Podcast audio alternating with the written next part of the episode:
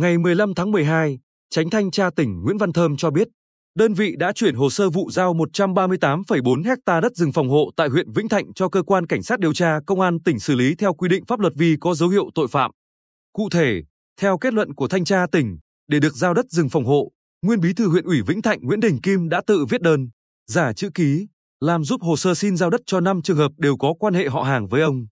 Từ khi được giao đất năm 2004 đến nay, ông Kim trực tiếp quản lý, sử dụng.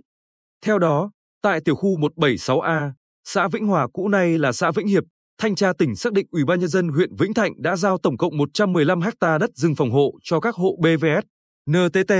BTNV và cá nhân ông NDS là không đúng đối tượng quy định tại điều 76 Luật đất đai năm 2003, có dấu hiệu thông đồng, hợp thức hóa hồ sơ giao đất, đứng tên hộ, gây thiệt hại cho nhà nước. Tại tiểu khu 169 xã Vĩnh Hảo, Ủy ban nhân dân huyện Vĩnh Thạnh giao đất cho hộ vợ chồng ông NVG ông Kim là cậu ruột ông Dê không đúng đối tượng theo quy định tại điều 76 Luật đất đai năm 2003 và điều 70 Nghị định số 181 năm 2004, có dấu hiệu thông đồng,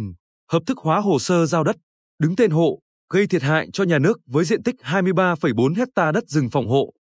Như vậy, việc Ủy ban nhân dân huyện Vĩnh Thạnh cấp giấy chứng nhận sử dụng đất cho các hộ và cá nhân tại tiểu khu 176A xã Vĩnh Hiệp và tiểu khu 169 xã Vĩnh Hảo đều không đúng quy định, gây thiệt hại cho nhà nước 138,4 ha đất rừng phòng hộ.